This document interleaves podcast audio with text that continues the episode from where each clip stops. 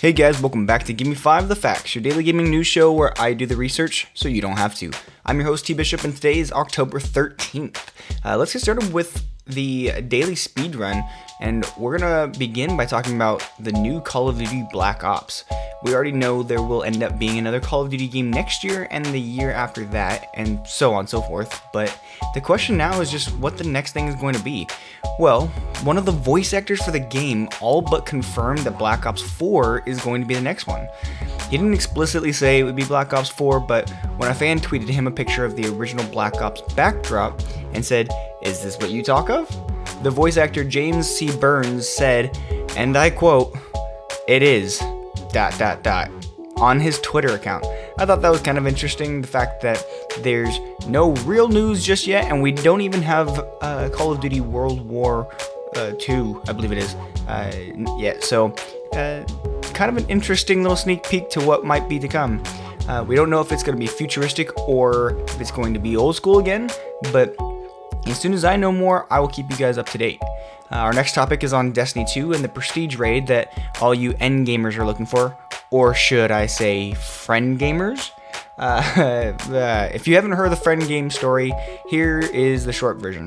Deej, the community manager for Destiny the game, responded to the uproar about the poor endgame content in Destiny 2 with, in quotes, the ultimate loot is the friendships that can grow out of a game like this.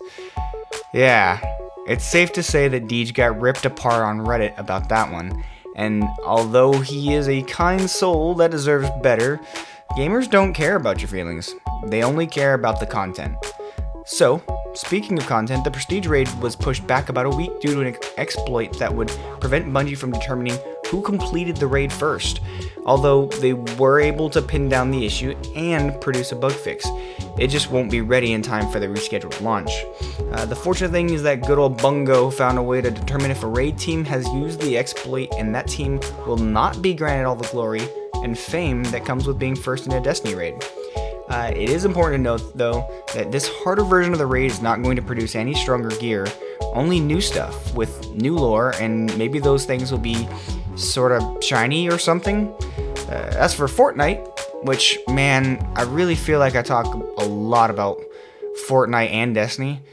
But, anyways, Epic Games is suing two individuals for creating and distributing software that allows for players to cheat in their game.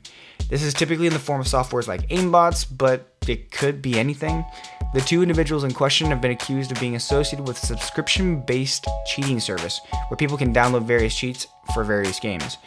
And so here's the thing I don't want to glorify something like this, so I'm not going to say the actual name of the website, and it's not like you couldn't just look it up if you cared that much, anyways.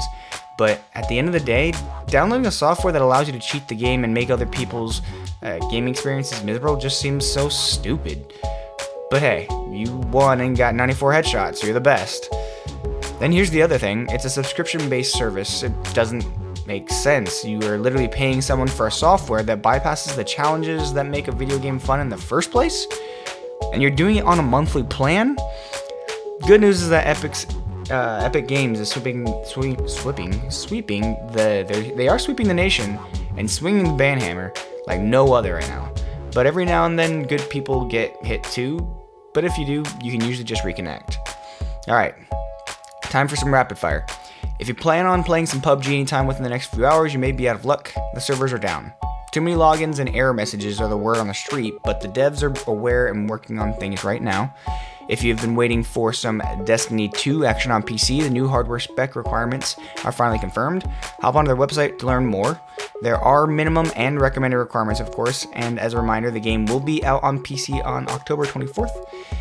And last but not least, although it happened a day or two ago, we haven't com- covered it here yet. Phil Spencer, head honcho of Xbox, says that they talk with Sony all the time, and crossplay just doesn't seem to be in the cards for them anytime soon.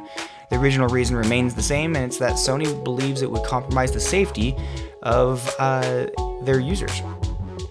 But that's all for today, or at least so far. Tell me what you guys think about any of these topics. I want to start doing a weekly show where we talk a little bit more in depth about the things that happened during the week. Uh, call in or comment with your thoughts on Anchor or hit me up on my Twitter or Instagram at Give Me 5 Podcast. Thanks again for spending a few minutes with me here this morning. I'll see you guys next time.